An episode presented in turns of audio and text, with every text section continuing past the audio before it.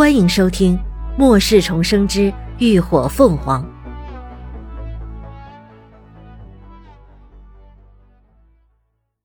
第三百九十五集。活在当下。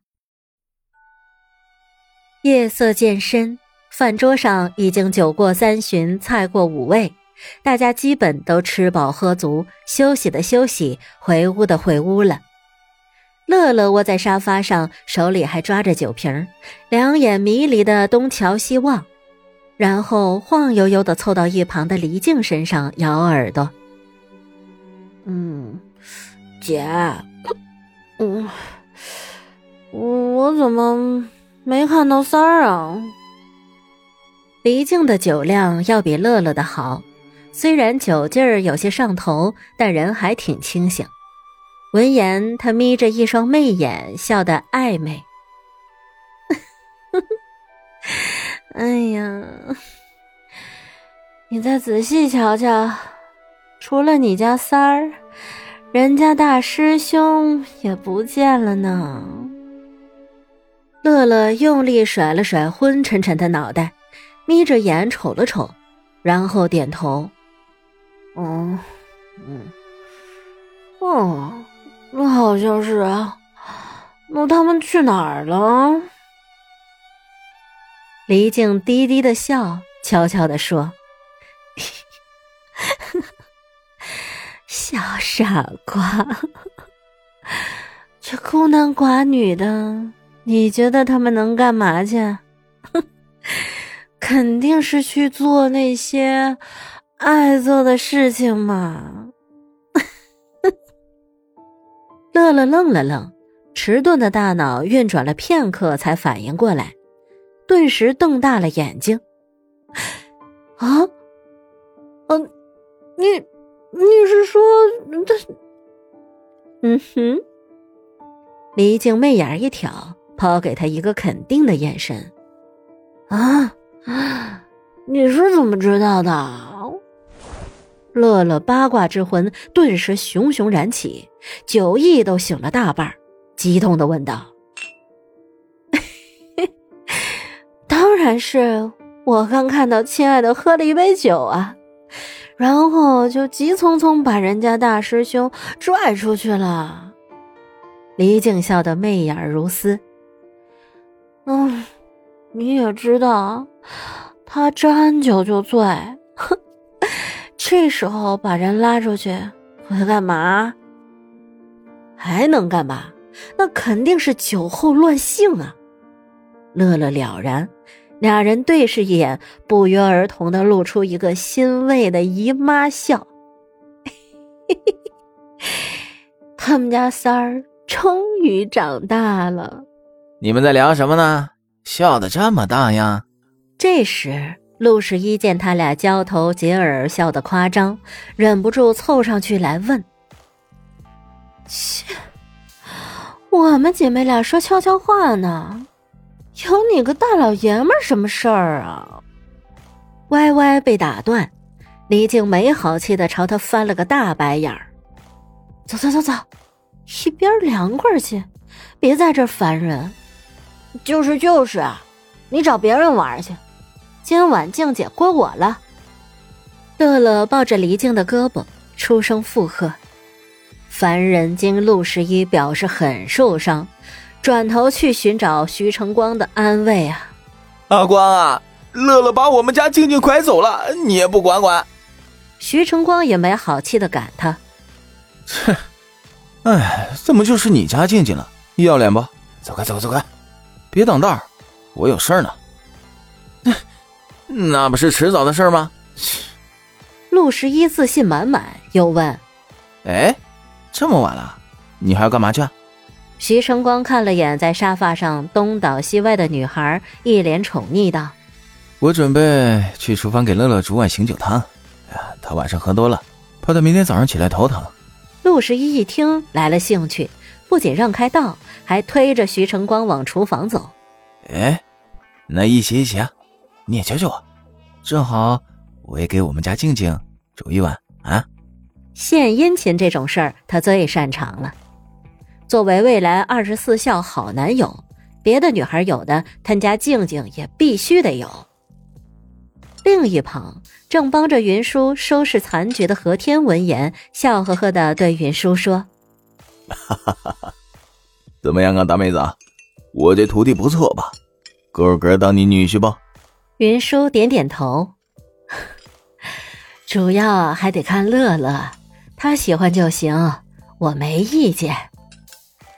这些日子他都看在眼里，阿光这孩子老实肯干，热情又细心，对乐乐更是没得说，处处都照顾有加，他的确是越看越满意。但儿孙自有儿孙福，他们这些做长辈的也不好多加干预。哈哈哈！那是那是，何天点头。我得让阿光多加把劲儿啊，说不定用不了多久啊，咱们就能结个儿女亲家啦。哼，那感情好。云舒笑道：“他这辈子最大的愿望就是女儿能找个好归宿了。”时间在众人的欢笑声中缓缓流逝。空间内。床榻上，林鸾缓缓睁开了眼睛，想到不久前的疯狂，他双颊微微烘热，感到有些羞涩。他也没有想到自己竟会这般主动，但是他并不后悔。在经过龙城一系列的遭遇后，他想通了很多事，也放下了很多顾虑。他现在只想活在当下，珍惜眼前人。不论将来会如何，至少此时此刻他们彼此深爱，这就足够了。何况这种事情确实也挺让人愉悦的。他突然有些理解为什么有些人那么热衷于这种运动了。试想，在畅快淋漓的杀戮之后，再来一场肆无忌惮的欢愉，释放紧张的情绪，舒缓紧绷的神经。享受身体与灵魂之间互相碰撞的美好时刻，还有什么能比这更让人身心放松愉悦的事情呢？当然，如果还是建立在爱的基础上，那就更完美了。所以今晚的一切，林鸾就觉得十分完美。他转过头，看着侧身抱着他的男人，他正脸对着他。棱角分明的脸庞透着冷峻，深邃的眼眸此刻轻轻合着，遮去了清醒之时的一切通透璀璨。乌黑浓密的睫羽随着呼吸轻轻颤动着，那浓密的剑眉、高挺的鼻梁、绝美的唇形，无一不彰显着这个男人的俊朗。而这个俊朗的男人是属于他的。林鸾弯起唇角，把脸悄悄凑上去，红唇轻轻贴上了男人的唇角。男人却忽然动了一下，林鸾吓了一跳，下意识想要往后退，一直被他枕在身下的手却倏然搂住了他的腰肢。然后他就看着男人缓缓睁开的眼睛，眼眸清明。溜完就跑吗？连峰呢喃，声音带着性感的低哑。林鸾紧贴着对方，被对方的热度烫起一层层战栗。那你还装睡啊？